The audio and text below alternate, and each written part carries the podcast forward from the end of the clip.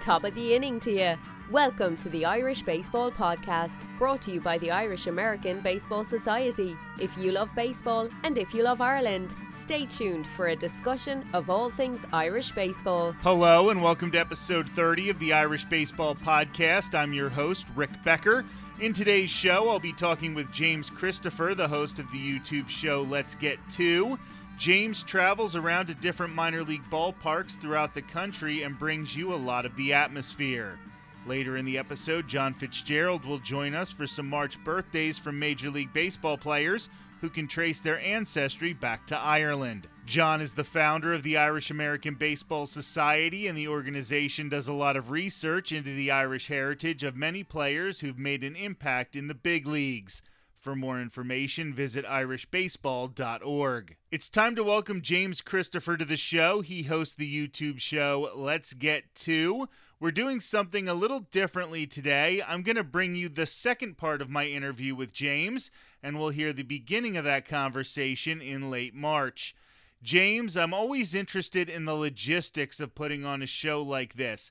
How do you plan out these trips so that you're seeing different locations and telling different stories? A lot of that comes from the best producer I have, and luckily my wife.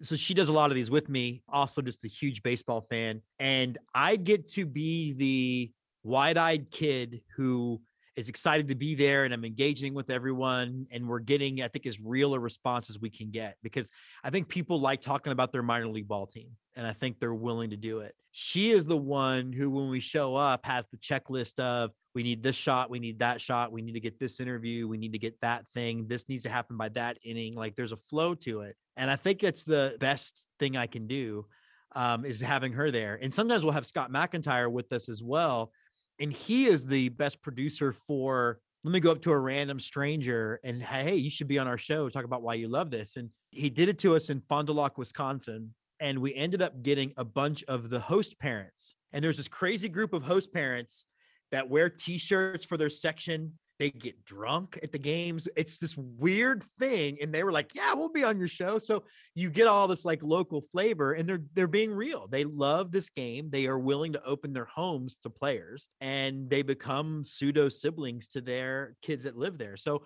it's hard on the games I go myself, and there's quite a few of those. My mind's racing 100% of the time to make sure I do all the logistical stuff. And it, sometimes I think it gets harder, but I just try to remember that the show is successful if the energy and passion I have for the game comes through.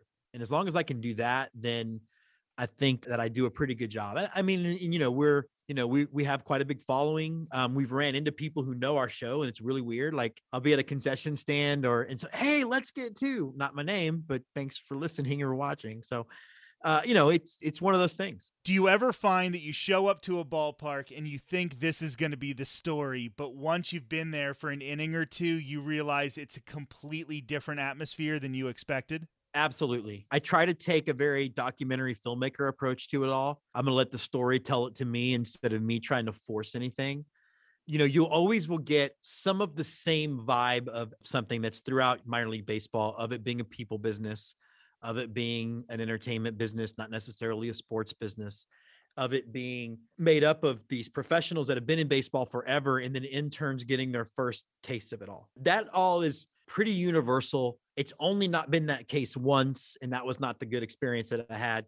That's universal, but the details are different, and the details will often dictate to you where they're going and where um, that story will reveal itself to you if you're doing it right. And there's been several times when it's happened. We get to Greeneville, Tennessee, and we knew Johnson City. We were going to do a lot of World War One stuff. I didn't really know what Greeneville had to offer, and I knew that there would be a lot of Civil War stuff. But I was already sort of standoffish because Tennessee was in the South, and I have again different than a lot of other veterans' political views on the Civil War, I guess, but. But a lot of people, particularly from my area where I live what I didn't know and what became integral to the story was actually they were occupied by the Confederacy because they were a city that declared themselves still in the Union. So this little city in Tennessee said, Y'all can secede, we're staying with the Union. and then they had their own militia and then they had to be occupied so it was all this very like what a unique piece of history that i never would have known about if i hadn't stumbled into that town and so that's a great example of it giving us an angle we didn't know we had when we got there and when you're putting together a season, do you try to make sure that you hit some places in the south, that you hit some places up north, that you go out west and see some games there? Or do you just try to let the story play out? Do you let the season play out with what you're able to do with the rest of your life? That's where it starts, but I plan really early. Like I already have all my trips for 2022 are planned, and the teams have all, at a minimum through social media, been informed that were coming. I do try to see everything. You know, I'm going to go to Biloxi, Mississippi. I've never been to Mississippi before. So I'm excited to go see the Shuckers and they're excited to have us. So automatically you're like, okay, cool. Because some teams will just ignore that you tweeted at them. Other teams, you know, the again, the Shuckers emailed, hey, we hear you're coming. What can we do? And all of a sudden I'm like, okay, this is going to be a fun episode because now I know that they want us there. And so they will be helpful. I'm not going to have to pull teeth to get stories out of them. So um, but yeah, we've got this summer, we're going to be all over. Like I already talked about Pennsylvania, New York, and Delaware. Yeah, Delaware.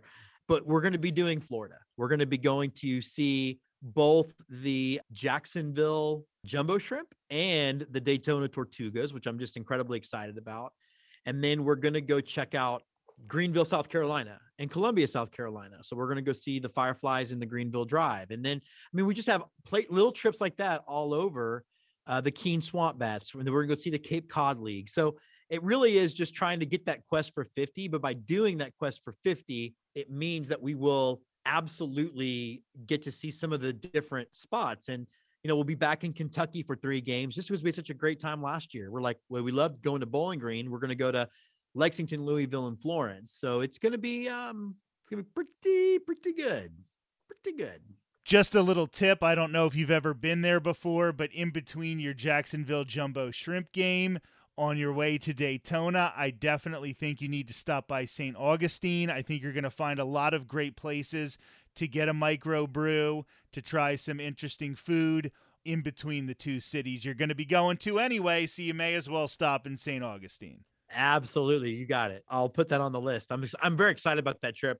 I'm going a day early to go to Universal Studios. Like I've never been, so you know, go check out Harry Potter World. It'd be fun. So, as you're planning this season, what are you most looking forward to that you have on the list? Um, well, there's two trips really. One, I'm looking forward to going back to actually three. Um, looking forward to going back to Omaha to see the Storm Chasers. Uh, Martie Cordaro is a great friend of the show, one of the best representatives of minor league baseball. But Easter weekend, I teach Catholic school. I run a film department, which means I get a nice four and a half day weekend for Easter.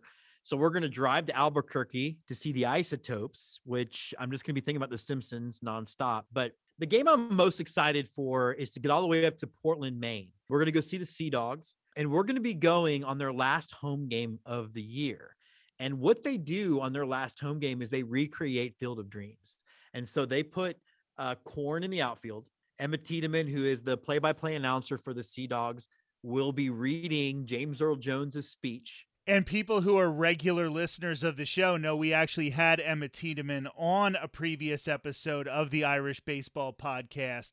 She is a great friend of the show, and she is really doing some great things there with that organization. We are uh, just proud to be associated with her. So everything at, at, the end of the year, Let's Get Two, we give out the Let's Get Two awards and our Woman in Baseball awards named after her. So we're proud of that. And I can't wait. So yeah, they come out and they come out in period uniforms and they thank everyone for coming. And I just like, what's more minor league baseball than that? And so, you know, I reached out to her and I was like, listen, this is what I'm coming. And so I can't wait to meet her in person. She's been a friend of our show since the beginning. So it's going to be a lot of fun to get out there. And, and she does a great job calling a game too. Her Lexington Legends winning the championship walk-off thing.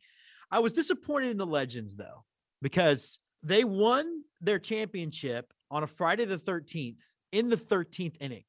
How do you not have Jason Day at the ballpark next year, right? Yeah, that was definitely a missed opportunity. You know, I'm, I'm coming up with these ideas, and people don't want to. They want to. They don't want to take them. I don't know. I don't know what to tell you. So this year has the potential to be a huge year for minor league baseball. Obviously, we don't know what's going on 100%, and there might not be Major League Baseball for a while. Do you think that will give minor league baseball a chance to really make some headway and get some fans into the ballpark if there's a delay to the start of the season? The history of 1994 would say yes. ESPN even broadcasts some minor league games. I think so. I hope so. I think people think that have never been to a minor league game, I think they think it's like watching the XFL where you know I am watching less good football players than I would if I was watching, you know, you got a Bucks hat on, a Bucks game or a Cowboys game or whatever, right? Like the only thing that's probably equivalent to the XFL the NFL level be the Houston Texans because they're garbage. But um when you go to a minor league baseball game, I think the nature of baseball, when you're watching like competition against like competition, it's just as exciting. It moves just as fast, except the difference is, is you're on top of the action. I'm hoping that they realize that baseball is more than what's relegated to the 30 cities and that these teams, these communities need the support. And I love that there's a group of people, there's a group of passionate people, you know, on the internet. They're hat collectors, they're jersey collectors, and they're always supporting these teams. And I think it's something very important. And I do hope, look, look, I want the Astros to be back. I don't want Major League Baseball to be locked out. Um, I am, am a complete like player sided guy when it comes to this. I think, but and the Astros are supposed to be good this year, so of course I want that, and I don't want another Mickey Mouse 2020 season, but I will go to way more minor league games than I will go to Minute Maid Park this year, and I think it's because I think that the heart of the game exists in all these other communities. I don't think the heart of the game exists in the 30 major league cities anymore your show being named Let's Get Two, you're talking about a reference to Bull Durham, which is obviously one of the greatest movies of all time, but also the Rosetta Stone when it comes to minor league baseball. If you want to explain minor league baseball to somebody who doesn't know what it's about, you show them that movie and they get it, at least right. if they're age appropriate for the movie. More than just being a good movie, what Bull Durham shows you is that baseball, unlike any other sport, is literally about the sport. The players change, the uniforms change, the cities change, teams move, they build new ballparks. But there is something about baseball where you can sit down, you can watch a game without knowing any of the 18 players on the field. I completely agree. I can flip if I got nothing to watch on TV and I can stumble on to you know, a Yankees Rays game and be completely satisfied. But I don't know that I would watch Giants Bucks at all. And I think that's the big difference for me. I, agree. This has been such an enjoyable conversation, Jim. Everybody needs to check out your show. Let's get to tell them everywhere they can find it.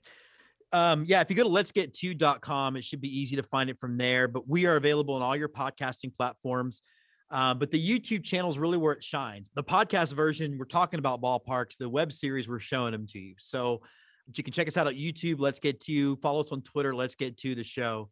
We are very, very excited about this coming season. Thank you so much for being on the show. I hope to get you back after some of these things so we can talk about the post like we talked about the pre today. Absolutely. You got it. We'll have more with James Christopher on episode 32, which will air for the first time on March 28th. Of course, James mentioned Emma Tiedemann, play by play voice of the Portland Sea Dogs you can hear my colleague Jim Ward's interview with Emma Tiedemann on episodes 23 and 24 of the Irish Baseball Podcast. Right now, I want to welcome back founder of the Irish American Baseball Society, John Fitzgerald. We're going to be talking some March birthdays. Yes, we are, Rick. Thanks for having me back. And um, before we jump in, I just want to kind of revisit why we do this. You know, it's sometimes it's interesting to to see what the Irish impact on the game of baseball is and and other times it's kind of surprising to find out who has Irish roots and maybe it goes back to the 1600s or 1700s, but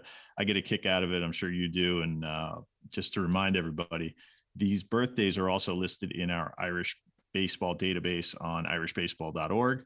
And most, or if not all of the work here has been done by Tim Carr, who um, is our resident genealogist. He does an amazing job. So Let's jump in. Uh, March 3rd, we've got William Henry O'Kelleher Jr., also known as Wee Willie Keeler. His parents were from Cork.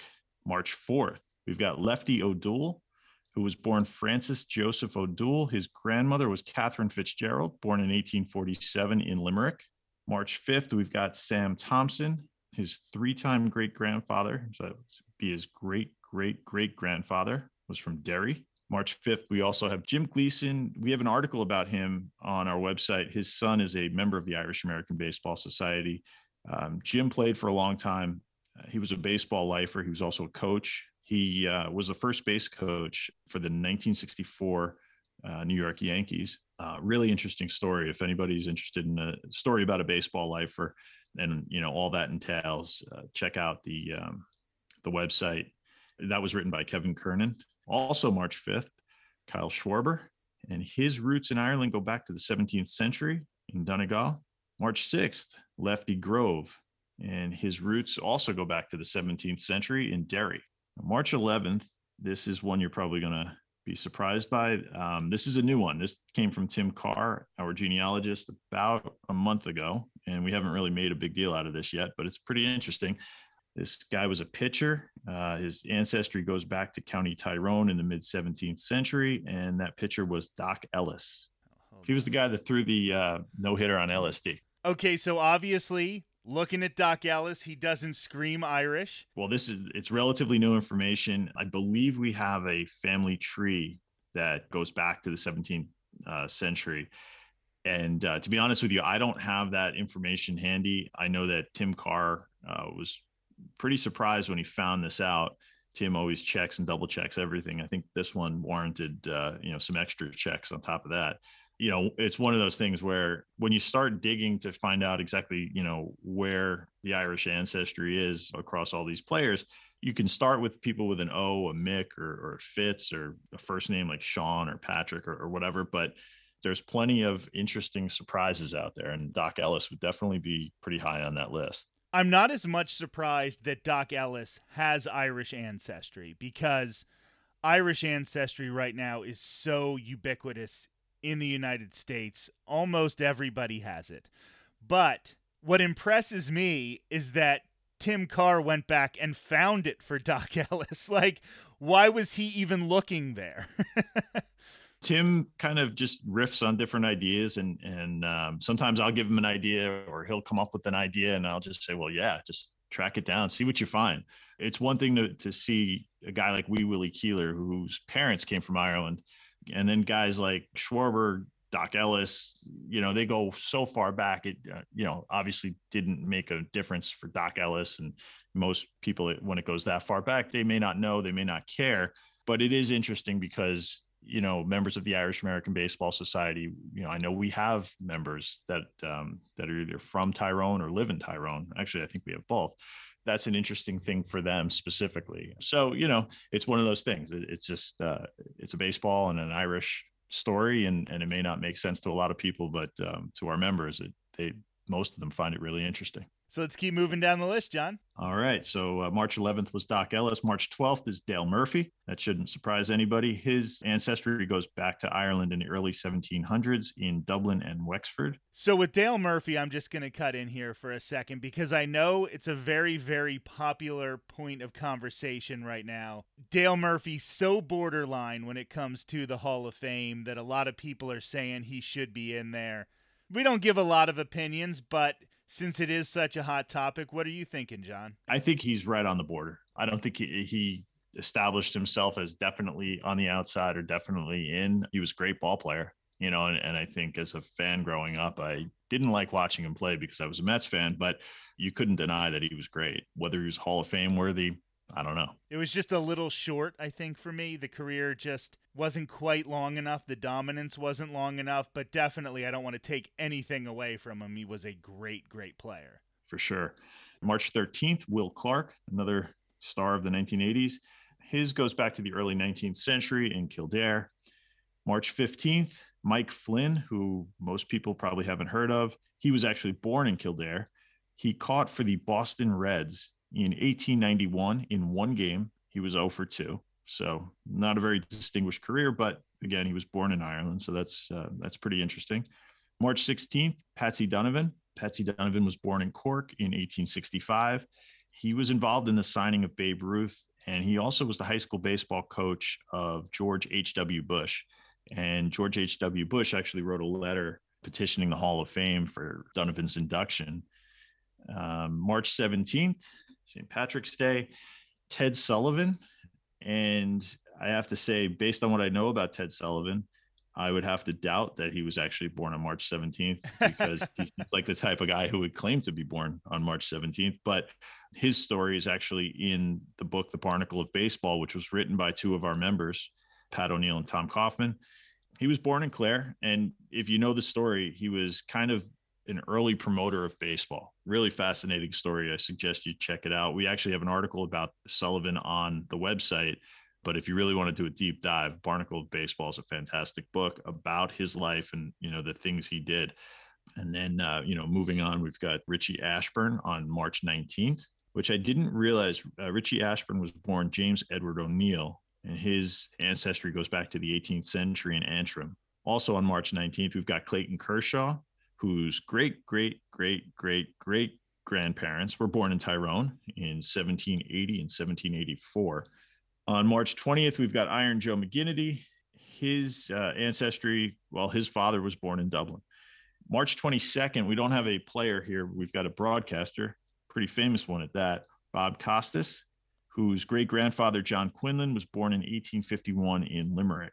March 27th, as we come towards the end of the month, we've got Buster Posey, and he traces his roots back to Antrim in the early 1700s. March 29th, we've got Tom Glavine, who goes back to Cork in 1790. And then rounding out the month, we have Chris Sale on March 30th, and his ancestry goes back to Belfast in 1824. This is such an enjoyable segment to do every month because I think it just does give you that excuse to look at some players that we might not mention. Like, when are we going to mention Clayton Kershaw's Irish heritage?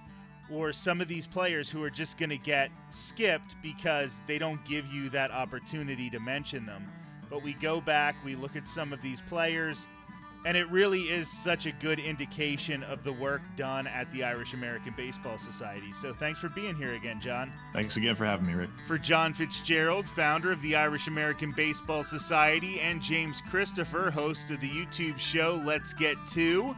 I'm Rick Becker, and this has been episode 30 of the Irish Baseball Podcast. Thanks for listening to the Irish Baseball Podcast. The Irish Baseball Podcast is a production of the Irish American Baseball Society. Visit us online at irishbaseball.org and connect with us on social media. And remember, there's no place like home.